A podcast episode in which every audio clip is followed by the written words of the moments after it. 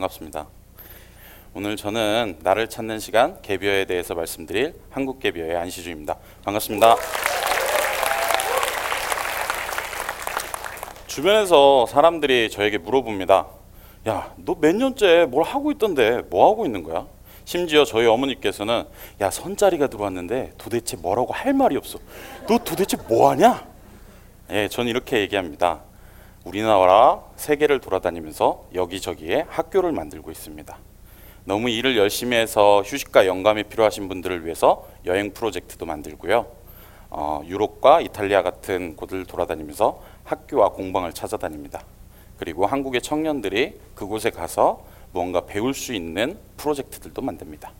때론 아프리카나 아시아를 돌아다니고 그곳에서 누군가를 도와주고 있는 사람들과 같이 봉사 프로젝트를 만들기도 하고요. 섹시하고 매력적인 기업을 만나고 따뜻하고 온화한 NGO를 만나면 그것과 같이 봉사 활동을 만들기도 합니다. 그리고 한국에 돌아와서 한국에 있는 청년들과 이야기하고 그들이 원하는 자신을 찾기 위한 노력을 도와주기도 합니다. 그러면 저희 어머니께서 맨날 이럽니다. 맨날 노는 거 아니야. 너 도대체 언제 어른 될래? 라고 말씀을 하십니다. 근데 전 사실 굉장히 고생을 많이 합니다. 한국에서 수없이 자료를 조사하고 비행기를 타고 배를 타고 기차를 타고 버스를 타고 가서 NGO 대표를 만나서 자신 있게 얘기합니다. 그런데 그들이 가끔은 기획을 빠꾸 놓을 때도 있고 때로는 저희들과 같이 프로젝트를 하는 걸 거절할 때도 있습니다. 저기 보시고 계신 사진은요. 제가 프랑스에 있는 이름도 모르는 도시에 가서 와이파이도 잘 안 돼서 옆집에 있는 와이파이를 몰래 쓰고 있는 장면입니다. 저 이렇게 고생을 많이 하면서 하나하나 학교를 만들어 나가고 있습니다. 제 이런 일은 되게 쉽게 간단한 곳에서 시작됐습니다. 대학생 때 카페에서 많은 시간을 보냈는데요. 노트북을 켜놓고 블로그도 보고 웹툰도 보다 보니까 주변 사람들의 얘기가 들리기 시작했습니다. 주변 사람들은 뭐 하고 살지? 어떤 얘기를 하는 거지? 라는 걸 들으면서 두 가지 분류로 나누게 됐습니다. 첫 번째는 자기 자랑을 많이 하는 사람들이었습니다. 두 번째는 자기 자랑을 많이 듣는 사람이었습니다. 누군가의 자랑을 듣는 사람들이었습니다. 자기 자랑 사람, 자기 자랑을 하는 사람들은 뭘 하나 봤더니 자신의 경험과 자신의 미래에 대해서 지속적으로 얘기하고 있었습니다. 나 이번에 파리 갔다 왔잖아. 나, 나 항공 운전사가 될 거야. 나 조종사가 되면 완전 행복하겠지. 뭐 이런 얘기들 합니다. 근데 그걸 듣고 있는 사람들은 어쩔 때는 굉장히 난처한 모습이었고 어쩔 때는 그 사람들을 동경하고 있어서 나도 어떻게 하면 그 사람들처럼 될 수 있을까 호기심 가득한 얼굴이었습니다. 저는 그 사람들 얼굴에 더 관심이 갔습니다. 어떻게 하면 한국의 청년들이 자신들도 행복한 삶, 원하는 삶을 살게 할 수 있을까? 그리고 자랑하는 사람들의 공통점을 발견합니다. 모두 다 자신을 위해서 자신만의 시간을 갖고 노력을 했다는 겁니다. 하지만 한국에는 그런 모습들이 없었습니다. 꿈꾸라고 말하지만 꿈꿀 시간을 주지 않고 노력하라고 말하지만 노력할 환경을 주지 않는 것이었습니다. 그래서 저는 갭이어라는 이름의 제도를 가져오기로 합니다. 갭이어 말 그대로 갭을 갖는 시간인데요. 이 시간 동안 잠시 학업이나 업무를 중단하고 자신이 나아갈 방향을 찾기 위해서 인턴 봉사, 여행, 진로 탐색, 교육 등 다양한 활동을 해보는 걸 말합니다. 그리고 이런 체험들, 경험들을 통해서 자신의 미래를 설계하는 시간입니다. 좋다. 이걸 한번 제대로 해봐야겠다라는 생각이었습니다. 회사를 만들고 나니 이런 통계를 보게 됩니다. 우리가 자녀분들한테 그리고 중고생들한테 최고의 대학교를 가라고 말합니다. 너의 삶을 위해서, 너의 행복을 위해서요. 그런데 한 해에 6만 명 정도의 중고생들이 이민이나 공부가 아닌 다른 이유로 자퇴를 합니다. 그렇게 대학교에 들어가고 나면 우린 또다시 숙제를 줍니다. 멋진 직업, 대단한 직업. 너 장가 갈 때 누군가한테 잘 말할 수 있는 직업을 가져라. 라고 얘기합니다. 공기업이기도 하고 대기업이기도 하고 사자가 들어가는 직업이기도 합니다. 그런데 그 직업들을 갖기 위해서 노력하는 청년들도 있지만 한쪽에서는 꿈이 없이 노는 청년도 35만 명이나 됩니다. 스펙을 쌓고 자격증을 쌓아서 취업을 하게 되면 1년 안에 10명 중 4분이 자신과 회사가 맞지 않아서 퇴사를 하시고 이직을 하십니다. 어렵사리 적응한 회사에서는 27% 정도가 퇴사를 하시기도 합니다. 실제로 저한테 오시는 분들 그리고 제가 만나는 분들도 이런 분들입니다. 대부분 저에게 와서 하시는 말들은 이런 겁니다. 저도 3년쯤, 5년쯤 일을 해보니까 업무에 대해서는 좀 알겠어요. 근데 옆에 있는 대리님도 앞에 있는 과장님도 행복해 보이지 않아요. 어렵사리 임원이 된다고 해도 그래요.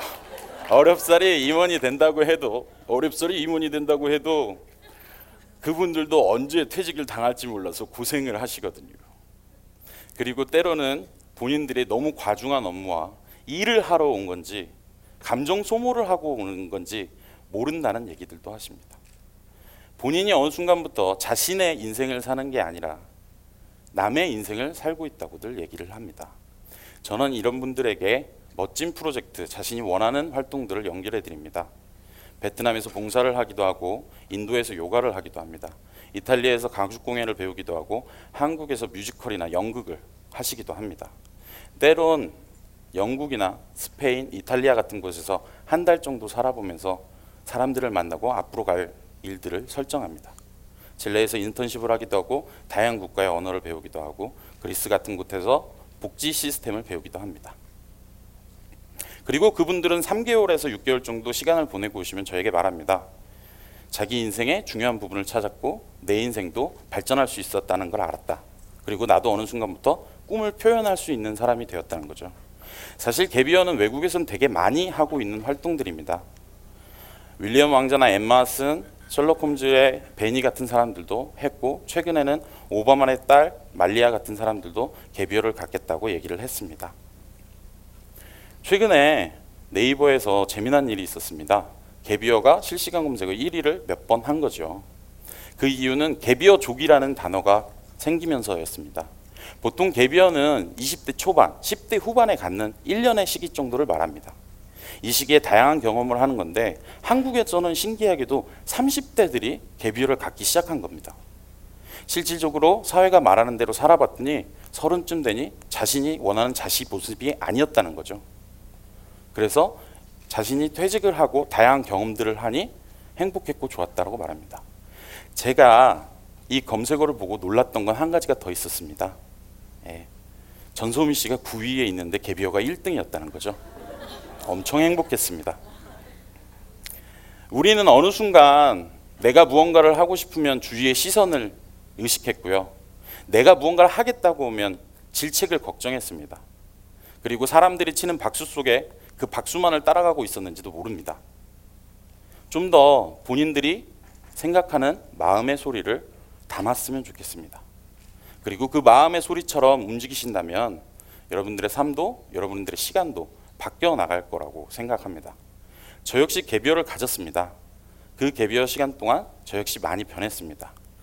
제가 개비어를 가졌을 때는 무전 여행을 선택했습니다. 돈이 없었고 세상을 너무나 구경하고 싶었습니다. 정말 이 두 개만 갖고 시작했습니다. 물통 하나랑 맛소금. 지식인에 찾아보니까 무슨 일이 있으면 탈진을 하면 소금에다가 이렇게 섞어서 먹어야 되니까 꼭 소금은 가져가라는 겁니다. 찬장을 열고 맛소금을 가져갔습니다. 진짜로 탈진했습니다. 타서 먹어봤습니다. 바로 토했습니다. 아, 그리고 제 생각들은 자연스럽게 해외로 갔습니다. 일본으로 향했고 30일간 정도 무전 여행으로 일본 여행을 했습니다. 일본으로 무전 여행을 갔다 오니까 친구들이 물어보는 겁니다. 야, 그럼 너 일본어 잘해? 너 영어 잘해? 라고 물어보는 거죠. 하나도 못 합니다. 실제로 가서 뿍뿍 빡빡 먹먹 헬프미 했더니 일을 주시고 먹을 걸 주시고 잠자리를 주셨습니다. 그렇게 30일 정도 여행을 하고 나서 제가 깨달은 것들이 몇 가지 있었습니다. 첫째는 제가 무언가를 배워야 되는 이유가 생기기 시작했습니다. 두 번째는 해외에 훨씬 더 많은 기회가 있다는 걸 알게 되었습니다. 그리고 저도 언젠가부터 꿈을 표현하는 사람이 되어 있었습니다. 그리고 저는 세계 일주도 무전령으로 해보자는 생각을 하게 됩니다. 통장을 열어봤더니 18만 5천 원 정도가 있었고 안 되겠다라는 생각도 잠시 했습니다. 방송국 이곳저곳 프로그램에 메일을 보냈고 50여 군데의 메일을 보냈더니 메일이 딱 한 통 왔습니다. 6시 내 고향에서 온 메일은 이랬습니다. 하지마 죽어 였습니다. 그리고 저는요 어, 학교에서 지원하는 푼돈들 그리고 무언가 지원금들을 받기 시작하고 제 스스로 공모전을 하고 그때 당시에는 이제 싸이월드에다가 첫, 최, 거의 한국 사회의 형 소셜 펀딩인 친구들 언젠가 내가 결혼을 하면 축하금을 줄 거잖아. 미리 좀 땡겨주면 안 될까? 올렸습니다. 그리고 마지막으로 정말 친한 친구들의 생일에 찾아가서 말했습니다. 친구야 정말 생일 축하해. 근데 나 5만 원씩만 빌려주면 안 될까? 한 친구는 주지 않았습니다. 그래서 저도 그녀의 결혼식에 가지 않았습니다. 돈이 없이 여행을 하는 건 너무 힘들었습니다. 너무 힘들었고 한 나라에서 겨우 돈을 벌고 그 다음 나라로 갔습니다. 해본 일들은 청소에 가이드, 드라이버에 뭐 음식 만드는 거, 중고 물품을 사서 다시 되파는 거, 한국에서 원하시는 물품이 있으면 물품을 구매해 주는 거, 쉐어하우스를 만들고 게스트하우스를 만들어서 겨우 한 나라 한 나라씩 이동을 했습니다. 그리고 이동한 나라에서 꼭 보고 싶은 사람들, 만나고 싶은 사람들을 찾아다녔습니다. 각자 그 나라에서 그 나라에 존재하는 문화의 전문가들이라는 사람들이었습니다. 그들을 만났고 그들에게 물어봤습니다. 넌 어떤 환경에서 살아? 넌 무슨 일을 해? 그 환경과 일이 너의 삶을 어떻게 바꿔주고 있어? 너의 미래는 뭐야? 였습니다. 전 이때 알았습니다. 학교라는 곳이 꼭 건물이 있고 선생님이 있는 곳만이 아니라 시장도 정육점도 조그마한 공방도 학교가 될 수 있고 전문가들이 있다면 그들은 다 선생님이었습니다. 다양한 체험들도 했고 이곳저곳도 여행했습니다. 물론 모두 다 좋은 일만 교육적으로 훌륭한 일만 있었던 건 아닙니다. 제가 남미에서 만난 일들은 강도, 납치, 교통사고, 사기, 지진, 축구폭동. 얼마 전에도 지진이 있었는데요. 저도 몇백 배 정도 심한 지진을 칠레에서 겪었습니다. 자고 있는데 새벽 4시쯤 누가 흔들더라고요. 그래서 눈을 떴습니다. 하늘이 열리고 있었습니다. 저는 하나님이 오시는 줄 알았어요. 팬티 바람으로 도망을 나왔고 겨우겨우 살 수 있었습니다. 그리고 말도 안 되는 스펙을 쌓기도 했습니다. 여러분 에콰도르 끼또라는 수도에 가시면 좀 더 내려가시면 적도라는 선이 있습니다. 적도라는 선은 우리나라 38선 옛날 분단선 같이 영도인 지점을 말하는데요. 이 영도에서는 자기장이 막 올라온다고 합니다.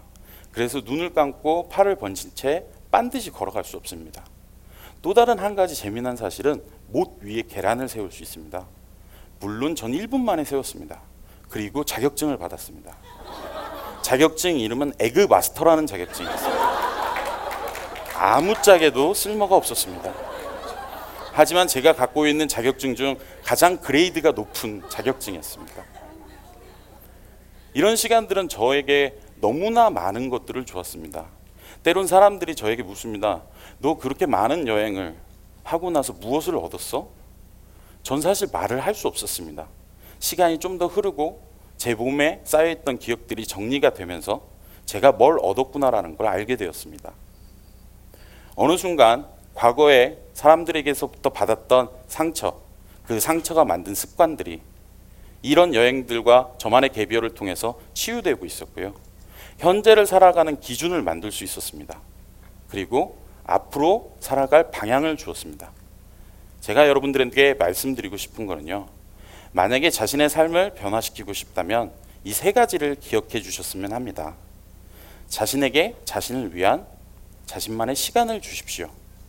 때로는 낯설고 때로는 어려울지 몰라도 환경을 조금씩 바꿔 주십시오. 그럼 바뀐 환경 속에서 여러 가지 영감과 insight를 얻으실 수 있으실 거고 여러분들은 새로운 자신을 발견하실 겁니다. 단 이 조건이 충족돼야 됩니다. 자신을 위한 시간과 새로운 환경으로 향할 단 한 발의 용기. 이 용기가 있어야지만 여러분들도 변하실 수 있고 주변도 여러분들을 사랑하게 될 것입니다. 여러분들을 위한 시간을 주십시오. 한국개비어의 안시준이었습니다.